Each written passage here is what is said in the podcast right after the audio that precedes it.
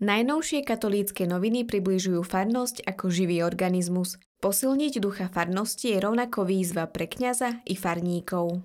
Vysvetľujú, prečo farár musí prejsť od pastorácie veriacich k pastorácii s veriacimi. Kňaz vo farnosti je muž v prvej línii. A ako to vystihol kardinál Timothy Dolan v knihe Kňazi pre tretie tisícročie, polovica úspechu je ukázať sa. To znamená, že musí výjsť z komfortnej zóny kostola a fary a vstúpiť do prostredia, v ktorom žijú a hýbu sa jeho veriaci. Alebo, ako to neraz vraví pápež František, musí výjsť na perifériu.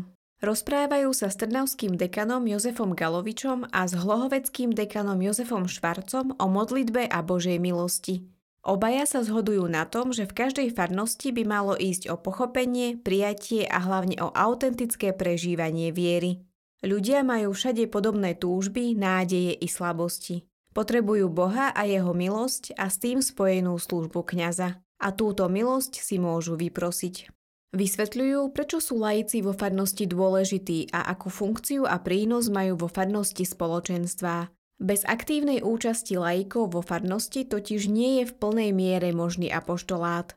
Členovia farnosti sú živým nástrojom evangelizácie. Laici dávajú farnosti a cirkvi aktívny život.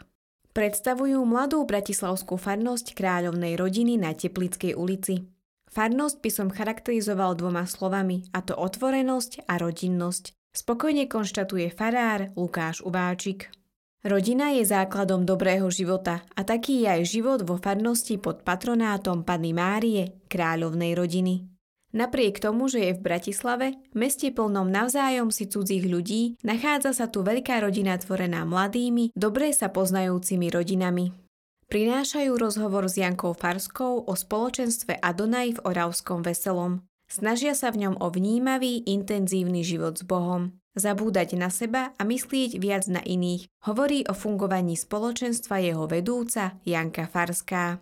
Približujú aj činnosť Oravského centra mládeže v Ústi nad Priehradou. Jeho počiatky siahajú do roku 2007, keď bolo zriadené z rozhodnutia vtedajšieho spišského biskupa Františka Tondru. Centrum ponúka pravidelné i príležitostné formačné podujatia a aktivity prevažne mladým ľuďom z celého oravského regiónu, ale svoju pozornosť venuje aj rodinám predstavujú pôsobenie slovenských redemptoristov Františka Boldyho, Petra Kvetana a Jozefa Nováka staršieho, ktorí sú na tzv. stálej misii vo farnosti Frídek. Táto farnosť je spojená s pútnickým miestom a správou baziliky návštevy Panny Márie. Prinášajú aj rozhovor s výtvarníkom Jozefom Vidrnákom. Patrí do kolektívu ľudí, vďaka ktorým sa dlho chátrajúca kaplnka Magdalénka v Horných Kočkovciach zaskvela v plnej kráse. Jeho charakteristický rukopis zakrivených línií a čiar výrazne obohatil obnovený sakrálny priestor.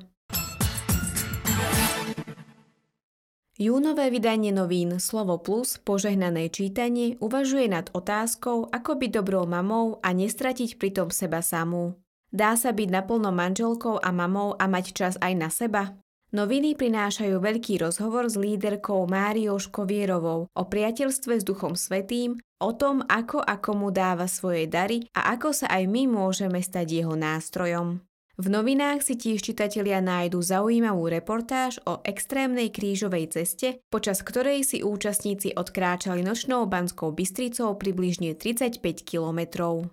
V téme Plus noviny prinášajú svedectvo Silvie Kluchovej, mamy 11 detí, ktorá zo svojich bohatých skúseností hovorí, ako si počas 25-ročnej materskej dovolenky nachádzala čas na oddych. Na dôležitosť psychohygieny upozorňuje v rozhovore aj Veronika Kryžalkovičová, mama štvorčiat. Stanislava Horvátová, autorka známej knihy Menej konať viac byť, približuje nebezpečenstvo výkonovej choroby. V ankete čitatelia nájdu tipy od iných mám, ako oddychujú a či sa im darí nachádzať si čas aj na modlitbu. Okrem toho na stránkach nových nájdete aj stále rubriky Manželom plus, Rodičom plus, rubriku Moje svedectvo a po novom tiež rubriky Radíme si, spoločenstva, deťom a oddych.